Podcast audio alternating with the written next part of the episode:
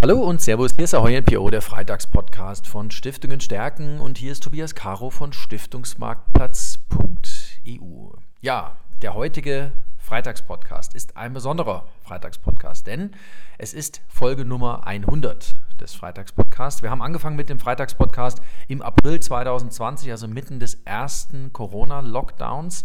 Und äh, ich hätte jetzt fast gesagt, wir feiern 100 Jahre Podcast. Das stimmt natürlich nicht, sondern es ist wirklich nur die 100. Folge. Aber es ist eine besondere Folge und deswegen habe ich mir einen besonderen Gast eingeladen, nämlich meine Geschäftspartnerin Bettina Model beim Stiftungsmarktplatz. Ähm, wir zwei haben uns schon oft gebettelt, ähm, oft gestritten darüber, was die richtigen Themen für Stiftungen sind, äh, was man Stiftungen am Ende des Tages heute mitgeben muss, um erfolgreich in dieser Welt zu agieren. Liebe Bettina, 100 Folgen Freitagspodcast. Hättest du gedacht, dass wir, als wir vor zwei Jahren angefangen haben, jetzt sind es wirklich fast zwei oder gut zwei Jahre, dass mal 100 Folgen rauskommen. Ich glaube, der erste, der erste Aufschlag war, na gut, das machst du jetzt zehnmal und dann ist auch wieder gut.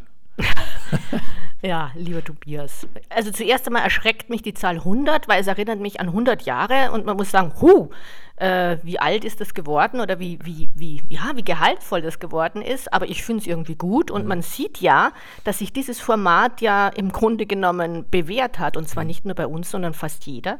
Alle großen Persönlichkeiten haben einen eigenen Podcast und ich finde, da haben wir mal, da waren wir mal gut im Trend, oder?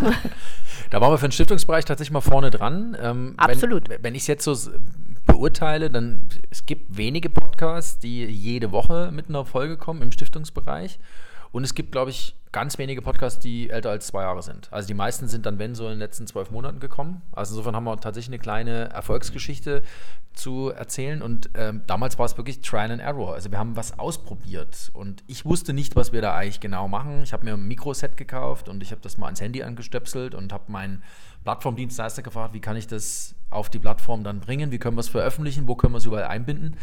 Also so eine klassische Trial-and-Error-Geschichte, die das Internet schreibt, ist so dieses Ausprobieren, was, wo man sagen muss, also liebe Stiftung, seid da vielleicht auch kommunikativ ein Stückchen mutiger, probiert einfach mal was aus. Beim Podcast, ich habe das auch zweimal mal schon geschrieben, das ist wirklich keine Hürde, so ein Ding zu machen. Absolut. Und ich denke mal, gerade jetzt im Augenblick, wo alles so spannend wird, wo es politisch spannend wird und im, äh, bei allen äh, Social Profits immer spannender wird, ja, in vielen Bereichen, ist das wirklich ein, ein, eine Möglichkeit, ähm, mit der Außenwelt zu kommunizieren. Mhm. Da sind wir ja schon bei meinem Lieblingsthema, lieber Tobias. Liebe Bediener, ich weiß genau, worauf du hinaus willst. Ähm, du sagst gerade spannende Zeiten. Also wir natürlich politisch wissen wir, dass spannende Zeiten sind, aber ich glaube auch darüber hinaus sind es extrem spannende Zeiten. So dieses ganze Thema Storytelling, wie kriege ich meine Geschichte nach draußen? Ich glaube, jeder hat eine Geschichte zu erzählen, aber sie muss halt auch erzählt werden. Absolut. Und man sieht ja auch politisch im Moment gerade, dass das Thema Kommunikation ist. Und Kommunikation bedeutet ja nicht, dass auch noch schon was gesagt ist. Und mhm. das ist, glaube ich, auch der ganz wichtige Punkt. Was ist Kommunikation und äh, wie kommunizieren wir was nach außen? Und mhm. nicht weil es gut ausschaut, ist schon kommuniziert. Mhm. Das ist ein guter Punkt. Man muss auch was sagen. Ne? Man muss auch was sagen. Man muss auch eine, eine, eine Message haben und äh, sie sollte, oder das ist mein Ziel, so ehrlich wie möglich sein. Mhm. Und dann wird äh, das Ganze sinnvoll. Mhm. Das heißt, wie gehe ich denn daran? Also wenn ich jetzt sage, okay, ich, ich muss kommunizieren. Also die Erkenntnis ist bestimmt in vielen Stiftungen, in vielen NPOs, in vielen Social Profits gereift. Wenn ich die ersten Schritte gehe, was mache ich denn da? Heute, im Jahr 2022, wo wir alle diese Möglichkeit haben. Vorgestern kauft Elon Musk Twitter. Ja, wird das Spiel wahrscheinlich auf Twitter auch nochmal so ein bisschen verändern.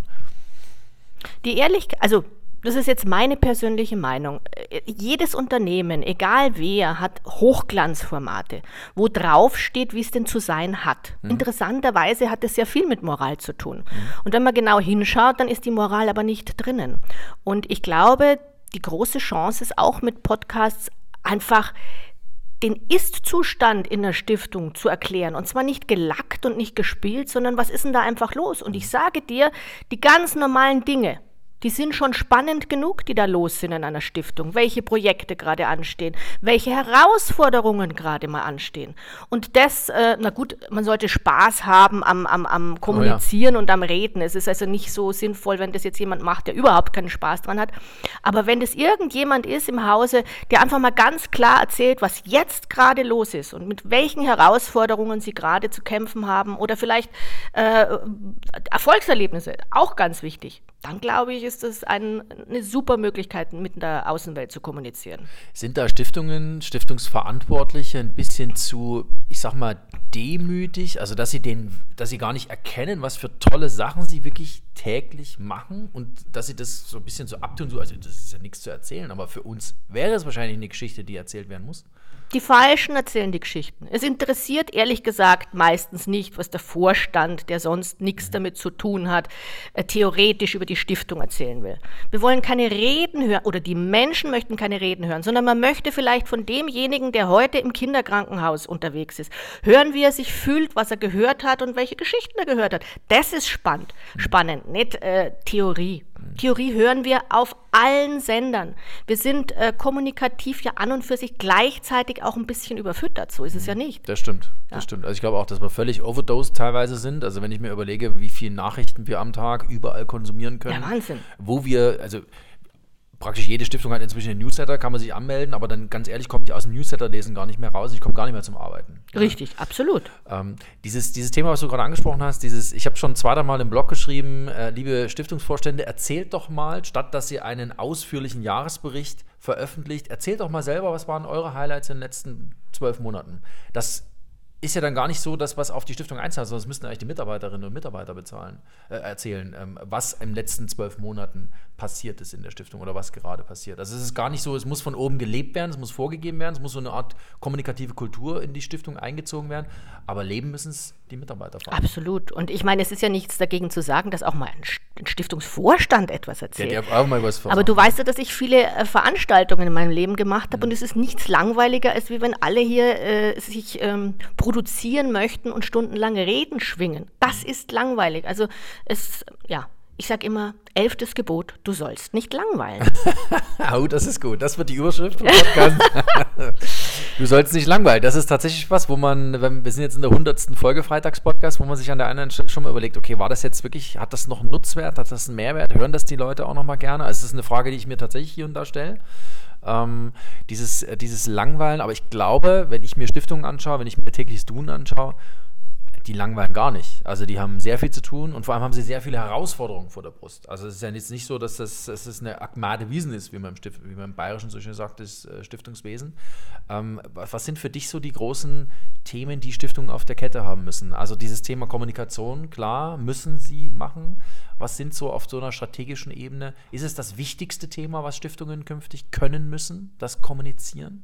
Das kommt ja, das kommt ja absolut drauf an. Wir haben ja, äh, ich glaube, du weißt es besser wie ich, 25.000 Stiftungen in Deutschland. Fast. Fast.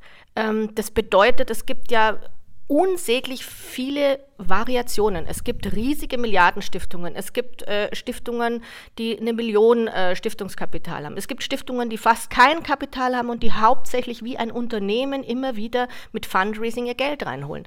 Diese ganzen Geschichten werden ganz unterschiedlich kommuniziert.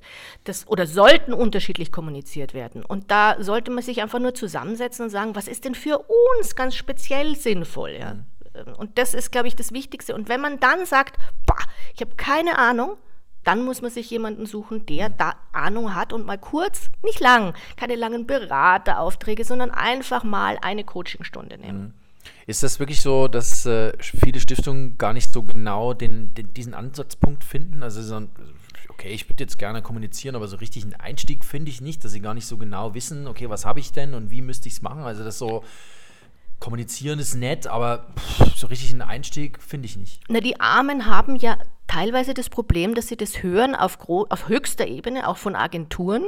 Und Agenturen sind natürlich dazu da, um, um Marketing, Kommunikation äh, zu definieren oder es ihnen zu lernen, aber die sind natürlich manchmal komplett überdimensioniert. Ja? Mhm. Eine Stiftung mit zwei Leuten äh, äh, hat ganz, nee, braucht, äh, muss ganz anders kommunizieren wie jemand, der 100 Mitarbeiter hat. Mhm. Und das muss zusammenpassen. Wenn das nicht zusammenpasst, mhm das äh, habe ich in meiner, in meiner Erfahrung hunderte Male erlebt. Dann ist es zum Scheitern verurteilt. Und das ist total schade, weil jeder dann sagt, ich habe es ja gleich gewusst, dass das nicht funktioniert. Das ist schade. Ja. Es war nur das, das Richtige. Was würdest du sagen, was wird denn von diesen ganzen digitalen, ich nenne sie jetzt mal Errungenschaften, was wird denn bleiben? Also wir hatten ja vor kurzem unseren dritten virtuellen Tag für Stiftungsvermögen. ähm, einen Livestream, der ein bisschen Hoppala hier und da produziert hat, weil die Technik nicht 100% produziert hat, war also für uns äh, ein bisschen unangenehm. Ähm, ich glaube trotzdem, dass so Know-how-Formate bleiben, dass die auch eine Chance haben, weiterhin in einer Welt, die wieder normaler wird, wo wir uns wieder eventmäßig treffen, wo wir wieder mit Cappuccino in der Hand austauschen am Bücherregal auf dem Stiftungstag. Ähm, was wird denn für dich bleiben aus diesen digitalen Sachen? Wird, wird, wird alles wieder weggehen? Gestern sagt mir einer, du, ich bin ein bisschen YouTube-müde. Also ich will eigentlich gar keine YouTube-Videos mehr anschauen. Ich möchte mit den Leuten wieder physisch reden. Also ich weiß nicht, ob es so kommen wird, aber mein persönliches Gefühl und auch mein Wunsch wäre, dass ähm, große Persönlichkeiten oder große Menschen, Menschen, die diese Welt, egal wo, weiterbringen, durch Digitales unterstützt werden. Und wenn das ähm, wie auch immer das passiert, ob das jetzt mit Podcast ist, ob das jetzt mit, mit, mit, mit, Newsletter, mit was auch immer, wenn das funktionieren kann, dass wirklich Stimmen, wichtige Stimmen einfach sich besser verteilen auf dieser Welt, mhm. dann macht es diese Kombination absolut Sinn. Mhm. Und vielleicht ist es auch eine gute Zeit jetzt, dass sich das, äh, so wie bei vielen anderen Sachen, einfach ein bisschen aus, wie sagt man da, äh, ähm, austariert. Aus, ja, austariert, dass viele Dinge wegfallen, ja, dass man sagt, nee, also das müssen wir nicht machen. Mhm. Jedes Unternehmen muss ja auch das austesten und sagen, nee, also wir können nicht überall sein. Ich ja. können nicht auf Instagram, nicht auf Twitter überall äh, vorne sein. Das geht ja. nicht. Wir ja. müssen uns für irgendwas entscheiden.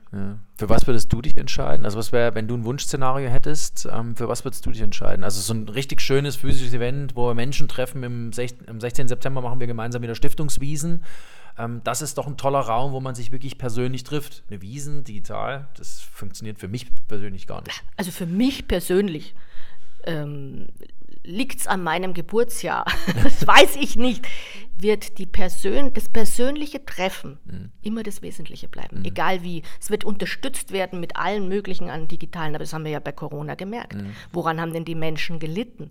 Daran, dass sie sich nicht mehr getroffen haben. Mhm. Das geht mir auch so. Also das hat man persönlich auch natürlich sagen wir, erfahren, dass einem das fehlt. Also einfach mal dieses, wie hat es mir einer geschrieben, das Klönen. ja, also dieses ja. auf einer Veranstaltung gemeinsam sich mal in den Sessel setzen und mal so ein paar Ideen hochwerfen und plötzlich kommt was raus. Ja, und der Mensch ist ja ein emotionales Wesen, das mhm. darf man nicht vergessen. Mhm. Es gibt also viele äh, im Stiftungsbereich, auch Psychiater, die in der Kinderpsychiatrie arbeiten, die zu mir sagen, das ist ein ganz wesentlicher Punkt auch für alle mhm. Psychiater, alle Menschen, die Menschen helfen möchten, das Gesamt, den gesamten Mindset eines mhm. Menschen erkennen zu können. Wenn der sitzt und vor, ähm, per Video diese Gespräche führt, fehlen ihm, ich habe gehört, bis zu 60 Prozent. Das sind fast zwei Drittel. Ja. Okay. Habe ich gehört. Also ich könnte es mir gut vorstellen. Ja, kann ich auch. Kann ich auch. Weil ich finde, ich finde schon, dass es am Bildschirm geht einiges verloren. Also muss man sich am Ende des Tages als Stiftung jetzt schon überlegen, okay, physische Welt kann ich nicht komplett ausblenden, muss ich dabei sein, ich muss mich mit Menschen treffen. Ich glaube, dass das auch sinnvoll ist. Trotzdem, dein Gefühl nach, Kommunikation im Digitalen, ich kann natürlich schon ein bisschen eine größere Welle machen, wenn ich auch diese Werkzeuge kenne. Und ich glaube, das Kennenlernen, das haben wir jetzt in den letzten zwei Jahren gesehen. Absolut. Und man darf ja nicht vergessen, egal was wir im Kleinen hier vorhaben, also wie du weißt, meine, meine Spendenläufe mhm. oder was auch immer. Ja, nie hätten die so groß werden können, wenn wir nicht die verschiedenen Communities digital erreicht hätten, mhm. die dann eingestiegen sind. Mhm. Wo hätten wir äh, diese Größenordnung erreichen können? Doch mhm. nur mit Hilfe des, der digitalen Welt. Aber es ist so ein tolles Beispiel. Ähm, du hast ja, wenn, wenn ich das so sagen darf, du hast den digitalen Spendenlauf eigentlich über Atlas Go hier mit nach Deutschland gebracht. Genau. Und du hast früher physische Spendenläufe gemacht. Ich kann mich noch erinnern, in Berlin sind wir mal gemeinsam eingelaufen mit Christian Lauer genau, damals. Genau, genau, ähm, ist das wirklich das, wo man als Stiftung, wenn man das ein bisschen in die Zukunft projiziert, ähm, sagt, okay, also digitaler Spendenlauf, das funktioniert auch physisch. Also diese Kombination, das ist ja dann dieses Zauberwort Hybrid, dass genau. sich diese beiden Welten zusammenbringen, dass das wahrscheinlich so ein bisschen dieser Zauberweg ist, den ich aber natürlich nicht beliebig reproduzieren kann, sondern schon ein bisschen gezielter auch machen muss. Absolut und vor allem, ich bin ja ein Freund vom, vom, von persönlichen Treffen. Also es ist ja nicht so, dass ich gerne Spendenläufe oder Veranstaltungen äh, gerne äh, ja, über, über, über das Video sehen mhm. würde wollen. Aber ich glaube, dass die Möglichkeit, beides machen zu können, mhm. ähm, optimal ist. Für Menschen, die ja, für Zeiten in, zum Beispiel Corona war ein ja. typisches Beispiel. Oder für Menschen, die, die nicht teilnehmen können oder eine Kombination daraus. Also es ist äh, hybrid eine ganz eine andere Welt, mhm. eine sicherere Welt. Mhm. Und nichts ähm, wird weniger. Mhm. Sondern es wird tendenziell mehr. Ich Ja. muss nur die Instrumente, diese Werkzeuge, die ich jetzt in den letzten zwei Jahren gelernt habe, auch als Stifter, ich muss sie richtig einsetzen. Ich Absolut. glaube, wie du gerade gesagt hast, so dieses, naja, ich probiere mal alles aus und mache mal alles ein bisschen. Ich glaube, gerade so dieses alles ein bisschen, das haben wir auch selber schon die Erfahrung gemacht mit dem Stiftungsmarktplatz. Uns gibt es jetzt vier Jahre. Wir haben auch vieles ausprobiert und manches hat wirklich nicht funktioniert.